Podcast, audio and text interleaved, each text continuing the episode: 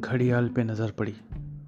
रात के दो बज रहे थे, पर नींद तो जैसे गायब ही हो गई थी। आँखें खुली थी और नज़र खिड़की के हिलते हुए पर्दे पर जा रखी थी।